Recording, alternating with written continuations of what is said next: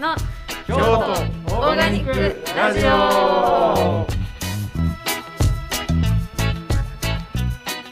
い、京都オーガニックラジオです、えーローカルオーガニックイコールサステイナブルをテーマに活動している京都オーガニックアクションのオンラインラジオです。この番組では京都周辺の農家さんや八百屋さんを中心にオーガニック界隈で活動しているさまざまな人たちにゲストとしてお越しいただきそれぞれのお仕事や活動の背景にある思いを深掘りして発信していきますえー地域のオーガニック農業と毎日の食卓がより深くつながることで持続可能な社地域社会を実現したいそんなローカルオーガニックメディアとして面白おかしく時にはめちゃくちゃマニアックにお送りしたいと思いますよろしくお願いしますお願いします。はい、えー、と京都オーガニックアクション代表の鈴木健太郎です。えー今日は、えっと、いつものレギュラーメンバーが全員ことごとく来れなかったということで、えー結構あの我々の中では切り札的に思っていた、えー 結構古くからの KOA のメンバーである田村のりえさんにお越しいただいてます。こんにちは。えっ、と一般社団法人フィーストという、えー食と脳の研究グループを京都でやってます。田村のりえと申します。今日のりえさんと呼んでください。のりえさんまあ今日に限らずずっといつでも呼んでください。はい、よろしくお願いします。よろしくお願いしお願います。しますえっと、のりえさんは本当ね、もう本当、えー KOA の2年目からですかね。そうですね。参加してくれてたのねそううん多分そうそうそれぐらいからですね。うんでまああのー僕らがその八百屋とか農家だけでやってた中に、まあ、一研究者として、えー入ってくださってはい。なんか結構うんすごくいい立ち立ち位置で、あのー我々を見てたんやろうなと思ってて、あのーまあ、いずれまたのりえさん会をやりたいなと思ってるんでのりえさんから見た KOA とか、はい。このオーガニックのこととかいろいろこうお話ししてもらいたいなと思ってます。まあ今日はあのアイドル担当で来てます。アイドル担当で、アイドル感を出しはい。て頑張っていきたいと思アイいます。ドル感出してください、はい。じゃあ。楽しみにしてます。はい。というわけでえーっとあれ今回何回目なんだろうこれ？えーっとちょっと数えてないですけど、えーまあまあ、えー今回は、えー今回はまた八百屋さんと、えー農家さんと呼べるかどうかわからないですけれども一応、あのー食べ物の供給をしている方にお越しいただいてます。でえっとはい。ちょっと早速ゲストの方をご紹介したいと思うんですけれども、えー八百屋緑ナスの田村義明さん。はい、はい。吉明です。八百屋緑ナスの田村義明ですえっと一応下京区の、えー、下京区で八百屋をやってます。今で7何年目か？年目かな。何年目？8 7周年この前だったんで8年目かな。おになります。おなんかちょこちょこやってます。僕と一緒ですね。じゃあ弥勒あ商本当ですか？店何気にへーうちも弥勒商店8年目です。あ同時期。2014年。15? 15か。あじゃあ僕がもう1年はい、はい。そんな感じです。はい。よろしくお願いします。ます。えっと YouTube の方では映ってますけどここは八百屋緑ナスさんの、えー、なんて言うんだろうですかここ。キッチンでいいの？まあバックヤードですね。バックヤード。で、はい。今日は収録させてもらってます。はい、そしてもう一方。もう二方。そうあそこカメラありますんで。もう二方。えっ、と山野草のバカボンさん。はい、ご夫妻。はい。でいいですか、バカボンさんとば、えー福永重高です。重隆さんと 誰も知らん 誰も名前知らんです ね。福永さんって言われても分かんないですねはい、山野さんのバカボンさん、もう農家とは呼べないですけれども、えっと、一応野草の収集か最終化っそうですねていう感じですかね。はい、よろしくお願いします。よろしくお願いしますえー、っと、よろしくお願いします。バカボンです。えー、僕も7、8年前です。あいつから始めたかはっきり言えないんですけども、7、8年前から売るようになったのかな。それまでは売ってなかったですね。それまではでも集めてた。あの山野草山野草を集めるのはもう子供の時からずっと集めてるんで。で大学卒業言うたらもう30年ぐらい前なんですけども、うんうんその頃から野草の会はやってましたね、まあ、いいつもしょっちゅう、大学卒業したぐらいから。はい、みんな集まって野草を食べるっていうのをやってました、子供の時は子供の時にやってましたね野草の会。えー、子供年だったんですか？子供ばっかりで。えー、マジですか？子供ばっかりで野草の会やってましたね。子供や。へから生活がそういう野草だったんで。うんうんうんうんとはいえでもずっとそれでお仕事されてるわけじゃないですよね。前まあいろいろありましたけども、やってま今は野草でやってますね。いやちょっとその辺はまた、えっと、今日は緑なすさんの会ということなのでバカボンさんはちょっと後ほどあの、はい。またいろいろお話を伺えたらと思います。はい。というわけでえっとあ森さん何か一言。いや別に何森 さん何か一言。何を 本当によろしくお願いします。さっきしたつもりやったけど。はい。本当に、うん。うん。よろしくお願いします。よろしくお願いします。ありがとうございます。はい、えっと、そしたら、えー、八百屋緑なすさんなんですけれども、はい。えっとまあまあいつものようにちょっと八百屋を始めたきっかけとかその辺の話ってしていただくことできますか？はい。なんかね、あのーもともと何もなしから始めたのかとか、はい。あのーねどういった経緯でうんうん。八百屋さんをやっているのかっていうもと。もとはうん。料理人になりたかったんですよ。うん。料理人になりたくて僕ね田村のうちの父親も兄もいとこもおじさんもおじいちゃんも全員料理人なんですよ。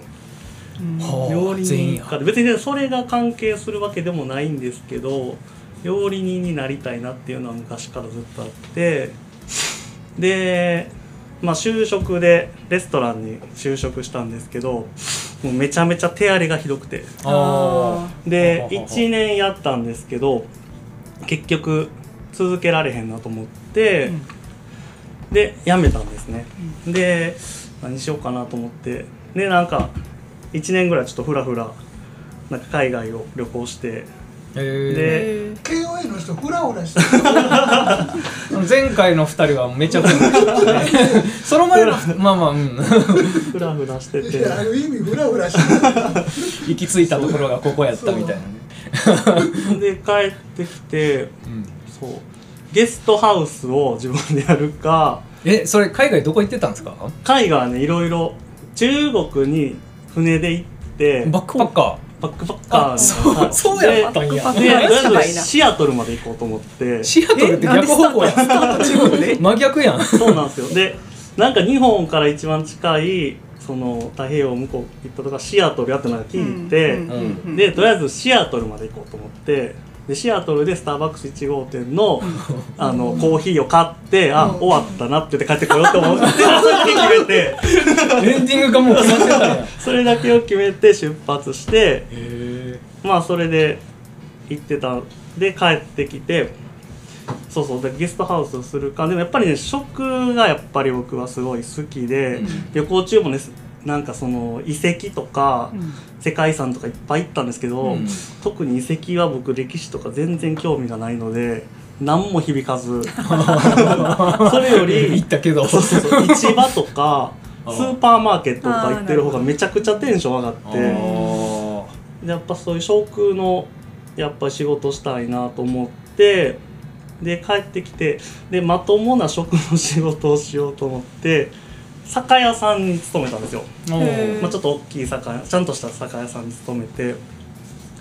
でもでそこで、まあ、配送の仕事してたんですけどもう4階ぐらいの倉庫にうん。ずらーってもう酒瓶とか、まあ、食料品とかもジュースとかもあるんですけど、うん。それピッキングしてトラックで配達してっていう卸の仕事なんですけどをしててそれでもねなんか言ったら梅酒とかでももう何十種類ずらーっと一列あるんですけどうん。それをピッキングしてる時にうんとね全然それもテンションが上がらず お酒がそそこまで好きでもなく、はいはいはいはい。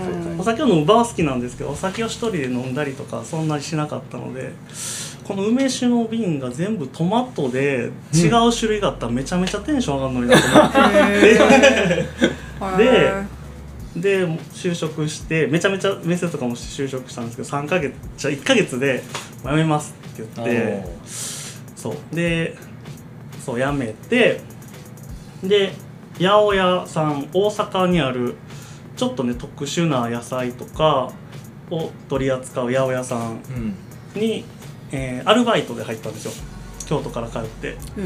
で夜だけやったんですけど夜に行っててずっとやってて。で朝の時間がもったいないなと思って朝の時間に、えー、公設市場は大阪にあったんですけど、うんうん公設市場に、えー、と行くようにして、でもう大阪に住んで大阪で朝は公設市場行って夜はそのちょっとおしゃれな八百屋さん、まあ、レストラン経営も一緒にしてるような、なんかハンチング帽かぶってエプロンしてみたいな。そういう屋さんで働いててでずっと働いてたら公設市場の方の人に社員でも働かへんかって言われてへえそっちに。はいそっちもそうそう。まあえっ、とねえっ、とねもうそうそうもう一つの方も社員で働かへんかって言われてたんです。両方言われたんですよ。ん。結構同じタイミングで。うん。うん勤務態度が良かったです。ね必死で働いてましたから。素晴らしい。真面目が取り柄なんで。ああもう素晴らしい。ほんでまあうーん骨折市場の方がその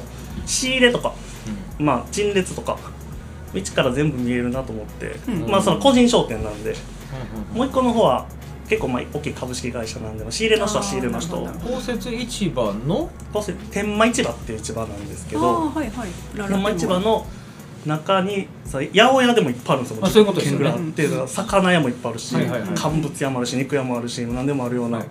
ミックスしたところでも一般の人も買いに来れるしみたいな、錦商店とはまたちょっと別違うの？ままた違います。も公っと設市場やからもっと何かな？一般向けですよね。そうです。そうなんですね、ああそういうことか。なんかそうごうんそう。京都にない？そう。西また違う形あってももうでも結構潰れてたりかもしれないですね、うん。しますね、円町とかになんか市場ありますやん。ああいう感じ？もうなんか廃れたやつ。廃れてないのか。そっちなのか。なんかありますよねまあいろんな、まあ、個人商店の集まりです、なるほどなるほど。はい。でも八百屋でも安い八百屋とかうん。高い八百屋とか、特殊な八百屋とかもいろんな八百屋でもいっぱいいろんな種類の八百屋があるみたいな。なるほどなるほど。そう、まあ、飲食店さんもよく来る場所柄はははははのところで、まあ、ちょっといい野菜を売るちょっと言ってたらあれですねい。い野菜を売る八百屋さんのところのところに就職就職してだいぶ八百屋に近づいてきましたね。そうそう。そうです。で、えーそこまた3年ちょいぐらいいたんかな。あすごい。はい。へ行って3年ぐらいいてで独立はしたかったんですよ僕、うん。独立するのは京都でしたかったんで、うん。京都生まれなんで、でまあ京都に帰ってき辞めて京都に帰ってきてで京都の中央市場の事情全然知らんかったんで京都の中央市場に出入りする卸の、えーまあ八百屋さんみたいな小売卸の八百屋さんかな、うん。青果のうん。ところに就職してで1年ぐらい働いて、えー辞めて で独立をした。独立をしたっていうのは最初ね経営の番みたいなあ買ってそうなんですね。へで、えー、と野菜を積んで、えー、と知り合いの飲食店さんを回あって業種から。そうです。でそう余った野菜がやっぱあるじゃないですか、はいはいはい。はい余った野菜とか道端でバッてこう開けて。売って。えー、すごい。でそれこそえっとねどこでやったらいいか分からへんかったんで一番野菜が買いに来たい人がいる場所と思ってお大きい有名なスーパーの横の公園のところを分けて。ゲリラ。でそうそうそう。すごい。売ったりしてて。やる気や。はい。で結構ねそこでもうん。ずっとやってるとお客さんがついてきたんですけどお客さんついてきたぐらいにやっぱり通報が すごい。警察が。めっちゃストリートでやってた。そらそうですよね。でちょっとあの近所の人からあの苦情が来てるからお兄さんごめんねって言われて。あ優しい。そうそうそう。ほんでそこではできひんなって言って。でね在庫を持ってると冷蔵庫がやっぱ欲しかって、うん。売り残りをうん。さばくのに、もうなんか飲食店さんにも限界以下とかでバッと渡したりもしたんですけどそれをずっと続けてるわけにもいかあんし余った野菜とか。をそうですそうですそう。ですんで店舗をずっと探しててで今とは違うところなんですけど、うんうん。ちょっとちっちゃいお店。前のとこですね。前のところ稲葉に稲葉薬師あそうです。今の薬書堂さんのところのお店を借りてやったって感じですかね、うん。そんな感じ。流れで言ったら。へえ、はい。へえそのいや最初その スーパーの横で 一般のでもまあ基本は飲食店への販売が中心やったんですか？あーとね販売そこの時ああそうですね。いうか最初のそのね京都でのはい販路ってどうつ作っていったんですか、ああそうでも知り合いの飲食店に卸してたのが最初ですね、飲食店に最初で僕んでえっとねその売りその京都で卸のえーっとや野菜の八百屋にいたって言ったじゃないですか。えーっとピッキングして野菜を中央市場の野菜をピッキングして自分の車に積んでで八百屋さんを、ま、八百屋レストランを回るっていうのを毎日してたんですけど、でよく言われたんがもっと京都の野菜ないのって言われたのと、あともっとオーガニック無農薬の野菜ないのっていうのがめちゃくちゃよう聞かれたんですよ。で中央市場ってえっ、と、まあ、金剛っていう場所、えー地場の野菜使うところとかもあるんですけどやっぱり園地のうん。他府県の野菜がバッて集まる方を扱う方がやりやすいというか週、うん。まあ、そこの八百屋さんはそっちが週だったので。なるほどなるほど。うーんといつもね京都の野菜ないんですみたいな言ってたんですよ。無農薬の野菜もあんま入ってこないんですよとか言ってたんですけどちょこちょこ僕は大原の朝市が好きであめっちゃあるやんこことか思いながら。京都の野菜も無農薬の野菜もあるやんって思ったりしてちょっとこうもやもやもやがうん。自分の中でお客さんにこう紹介する時にあったりして。こっちにあるのになってそうそうそうそう。へそんなんはあってで自分でやる時はやっぱりそのうーんとそういう、えー京都の野菜をできるだけ、ね、仕入れるのとその市はい場のお店の仕事の時にこう京都の野菜とかオーガニックないのって言われたけど、でもそっちの仕事をしてる時はそういったものが入れられへん。ああそんなんはしてないです全然。からはい。からでも自分でやる時はそういうものを扱いたいなみたいうな感じそうですそうです。で思ってたはい、絶対そこ需要あるやんっていうのは思ってましたね。なるほどなるほど。そこのズレをすごい感じてたんですね、はいそうですそうです。あそれはすごい思ってました。ねそうそう。地盤の野菜もできるだけ地盤の野菜食べた方が絶対ね鮮度もーうん。いいし、ーうん。でそう、うん、そうです。農家さんでも結構そのなんていうんですかねこう達人みたいな人っているじゃないですか。達人みたいな人、うん。はいいますうん。なね、んかその僕レストランで働いた時に、うん。えーとレストランちなみに何料理やったんですか、フレンチです。フレンチのお店で働いたんですけど契約農家さんが入ってて、うん。そこのかぶらがピカイチに美味しくて。えでそれをいつもサラダを出す時にそのかぶらをくし切りに切って生のまま出してお客さんに提供してたんですけど。で提供した時に「このフルーツなんですか?」ってお客さんに聞かれて。えー。梨みたいなあ感じそうそうそうそうそう、はいはいい。やこれかぶらなんですよって言った時のお客さんの反応がうん。めちゃくちゃ残ってて、うん。そういうその達人の人の野菜ばっかりを集めたセレクションとショップみたいな。そういう八百屋できたらめっちゃいいやんっていうのもあって。おおそうそう。でやっぱりこう中央市場だけじゃなくてそういう、うん、地場の野菜とか、まあ、達人の人の野菜とかを集めて、自分でこう実際なりにもお店できたらいいなっていうのがなるほど。ありましたね。なるほどなるほど。えはい。ー、あ京のあ京都店舗持たない八百屋さんって結構アミロクさんもそうですけどうちもそうですけどもね。あ店舗あったん違いましたっけ？うちないです。まあまああるとは言えないです。曲がり状態ですけど。そういうあの昔ながらのお花目とかうん。鴨女とか、うん。こう売り歩いてる歴史があるんで家庭とかレストランとかそういうそのその人が選んできたものうんうん。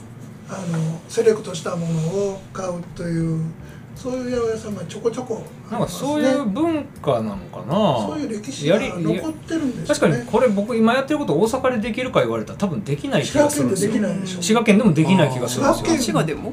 滋賀でも？滋賀でもできない。京都独特じゃないですか。滋賀県行ったら八百屋さん自体あんまりないですあよまあ確かにないですそう、ねん。なんかお客さんがいるとこはなんとなく分かる気すんねん。ここいそうみたいな。分からんけどね。なんかそんなとこないっすか？京都 分からんけど。ねまあでも滋賀はちょっときついかもしれない。です滋賀、うん。まあ、大阪はね大阪はなんかまあ需要ちょっるやろうけどね。とありそうやけど、確かに。土地勘があったらねうん。できそうな気しますよね、そうそうですね、大阪でもねあのいますねそういう八百屋さんね。あいるんですかね。あると思います。あの料理屋さんバンバン行って、うん。かわもう料理屋さんが好きそうなうんうん。何やこれいうのばっかり集めてる人えいますよ。面白い。えあれですねでも八百屋やるって決めてからものすごい戦略的になんかこれやってこれやってこれやってみたいな。じゃそんなことはない。結果的に。結果的にって感じです。やってるやってるうちにやっぱりこう雇われより独立がいいなとか独立やったらこれがいるなみたいに。いやまあでももともと自分でやりたいなとはうんとは思ってました。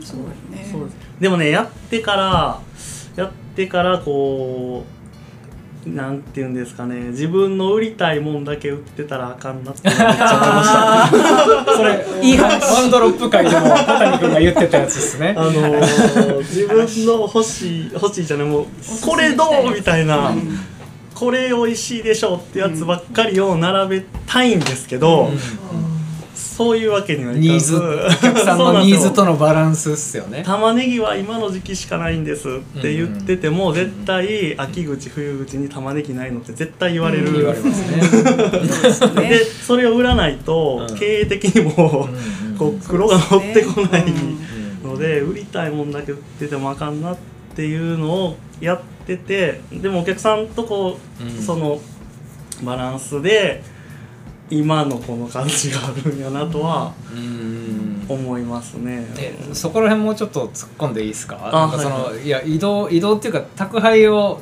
宅配っていうかねあの配達してたわけじゃないですか。振り売りから店を構えるってやっぱり一つ一歩じゃないですかそれって、はいはい。僕まだその一歩踏み切れてないんですけど、あのそこでのチャレンジみたいなんてどんなんやったんですか？そんなに変わらなかった？変わらなかったというかチャレンジというかそっちの方がやりやすやりやすかった。ですねうん。もう何がでかいって冷蔵庫がでかい。なるほどなるほど。ストックできるのが。うんでも在庫持つっていうことは在庫倒れするかもしれへんとか、うん。あと冷蔵庫持つっていうことは固定費かかるやんとか、いやそれ以上に売り上げがもっと上がるのであお客さんも僕どこにいるか分かられてなかったんで、あ そうかそうか、はい、まあ注文くれはった人のところでは行きますけどん。知れてるのでやっぱり、やっぱりバンと構えて絶対空いてるって来られ来てくれはる方がいいです。とあとその物仕入れる時のロットがもう全然やっぱりうん。その場その場で買うよりがっつり買えるので、冷蔵庫があると、ね、冷蔵庫があるとうん。農家さん的にはやっぱりねめっちゃ取れる時とかもあるじゃないですか、うんうんうんそういう時にあ全然もらえますよって言ってガサッともらえる時もあるのでうんなるほどなるほど。もう店舗を構える利点はもう本当に冷蔵庫でした僕は。残って捨てるのがもうほんまに嫌やったんで、うん。もう野菜を、そうですね。うん家の冷蔵庫なんか知れてるんで、はいはいはい。食べれる量もね限られてるしね。最初の方は人にいっぱいあげてたんですけど、はい。そんな毎回いらないじゃないですか、ですね。みんな。そうやね。そのお父さんとかこうごご家系に料理屋さんが多いっていうのはなんかうまいことなるあれはあったんですか？別になあまあでもねやっぱり紹介はいっぱいしてもらって、うん。飲食店のつながりってやっぱりそねうですよね。強いので、うんうん。いろんなとこ紹介してもらってとかまあもちろんそこの、ね、兄の店に持ってったりとかもしまし、うん今もしてますけど。うーん。そんなんもしてますしそれは大きかったと思いますすごい、うんうんうんうん。そうそうですね。あの前前の店がねかなり奥まったところにあったじゃないですか。はいは あそこでもやっぱ買いに来るお客さん結構いらっしゃったんですか？いいました。僕は店舗を探してるので一番重点重要点が一つあったのが、うん。街中にやりたいっていうのがあったうんんですよ、うんめっちゃ街中やもんね。そうなんですよ。よね。街中でやりたかったんですけどやっぱり高いじゃないですか街中、うんうん。もうめちゃくちゃ高いですけどで探してた時にあそこが見つかったんですよ。あそこね。やっぱり奥張ってるからうん。ちょっと安いんですよ、安いですか？であー。家もあれあの外壁ちょっと綺麗にしてますけどめっちゃ傾いてるんですよあれ。建物自体が。建物自体も柱めっちゃ傾いてるんですよ。窓とか歪んでるんですよ。へへ100年ぐらい経ってるのかな？そうそう。ええそんな建物なんですか？あれあそうです。めっちゃ待ちやすい。外から見たら分からへんかった。そうです。裏もずっと続いてるんですけど今違うお店。あれ前のスペース？あそうスペそうそうです。言っていいかわかんないですけど。はい。はい、そうです。あの仲良くさせてもらってる。あそこはもう今もやってはりますよ。やってはるんですか？はい。現役バリバリでやってはります、はいはいはいはい。そうそう。出ていかないでねって言われてます僕。え今今も。あそこ？えあの家あそはこは今ねお弁当を作ってます。ああそこはまだ借りてるんですか？そうなんです。よあそこでそうそう今お弁当をあそこで作ってこっちで販売あへえはい。なるほどなるほど。私前のお店一遍二遍ぐらい買いに行きましたけどいっぱいでしたよ人、うあそこでもね3そうなんや人入ったらもういっぱいなんです。あそれでファ イなファイな感じがしてただけ僕はあのコア便で夜とか行ってたからお客さん入ってるとこ見てないん。でね昼間昼間いっぱいで昼間いっぱい。そうなんや。入れへん。うん、前の店舗さんやった時に出会ってるんですねバカボンさんと。あそうですそのあの頃に。大原の朝市で出会って農家さんに紹介してもらってずーっと喋ってて。で喋り終わってじゃあって行かはってからしばらくしてあれこの荷物って言ったのが緑菜さんのお野菜やった。ちょいちょいね忘れるんですけど。買い 買い直しててそう。野菜忘れて買い直してお金だけ払って。大原ではあのおっちょこちょいの八百屋さんいや大原ではってう店でも店でも。あのすごいおっちょこちょいであの、うん。その時こうお金払って野菜を忘れて帰るという、それが1回や2回でなかった。の何しに行ってんねやっていう話いいよいいお客さん。お金だけくれる。だからあの他の八百屋さんが「ね私届けようか」あマジで？優しいな。へえそうなんです。すごい。愛されてますね。店でもねもうまにねそれがよくあってお客さんにねちょんぼをよくよくするんですけど うち今ずっと来てくださってるお客さんほんま優しいお客さんしかいいひんと思います。あの短気な人はうちの店来てもらっても多分多分もう切って帰ると思さっき話してたから。すほんまにそれはもうずっと最初から思ってますもん。気の長い人じゃないと多分うちは。買い物に来てもらってもイライラすると思うそれはよく思いますね。前のお店はなんか結構探していってえほんまにここでいいのって不安になるところに 出てくるからそもそも行く人がだいぶこうた試されてるというかえほんほんまに合ってる合ってると思いながら歩いて。今日だから来てあこっちすごい分かりやすいああと思そうわかりやすくなりうましたわかりやすかった。あの注文しといたけどほんまにあんのかなというぐらいのそんな程感じ。度の方がそんな感じ長続きするというかあのそういう空気感ってなんか八百屋にとってはある程度大事かな。あでもしどんな仕事でもそうっすよね。こうバシッてやる人とちょちょっとゆるゆるやる人。でもちゃんとあのあれですよ。あのミスった時はもう全力でフォロー。もちろんもちろんもちろん。もちろん はもちろん。そこはねそこはね。い。いやもうはい、ねもういつも全力でフォローさせて。僕も似たようなもんなんで本当にもう配達忘れ配達間違いはもうようあるんでね。ですよね。オーガニック業界みんなそうなんで そんなことないよね。ちなみに、まあ今日おお邪魔しているこちらのお店は松原通り。あそうやね場所。あ、松原通り沿いです。境町とえー、境町と高倉。えー、高あそうです。高倉の間それですそれです。間です。大体四条と五条と、えー、烏丸と河原町の真ん中ぐらい。真ん中あたりか、うん。ぐらいって説明してますもうなんか。なるほどなるほど、はい。確かにその説明が一番わかりやすいですね、うん。はい。何通り言われてもいまいちやっぱそうなんですよ。わからあのへん人わか松原通り歩いてたらこう見えても八百屋ですという。あ看板が見えたらどう見えてんねやって話だけどね。最初の頃で何屋さんですかってもうめっちゃ入ってきはったんで。ここに移転したのが何年去年？一昨年？に2年前2年前ですね、はい、一昨年ですよね。そうですそうです。うん。そうなんです。もうめんどくさいし看板かけましたもんああねねこう見えても八百屋なんです。こう見えても八百屋あしえっとついでに営業日は何何曜日営業日は何時から何時ですか？えーと一応、えー、月火木金土が営業日。月火木金土。日祝と水曜日がお休み。市場が休みの時あそうなんですよ。に休んでるってことですね。よ祝日がある週は水曜日も営業するんですけどちょっとややこしいんですよねこの説明が。なるほどなるほはい。まあ基本だから日祝水が休み。たまに水をやってますみたいな感じで思ってもらったら、はあはあはあ何時から何時までやってえっと、るんですか、12時から、えー7時半までうんうん。やってます。夜型や。はい。朝はね農家さんのところにほんま取りに行ってほどそのほんまにその朝どれの野菜を並べるっていうのはもう最初からずっとやってるので、はい、もうこんな街中でもさっき取れたやつたけのことかでもさっき掘れたやつですよってはいはいはいはい。渡せるので、うんそれはすごい強みかな朝と。ほんなら市場も行ってる？市場も行ってます。昼から行けますでも。あ市場？市場はそうです。12時にオープンしてから行くことが多いかな。それまでもそれまで行く時もあるかなえ市場ってめっちゃ早いイメージ。そんなことないまあでもね行ってもあるのか。なはい。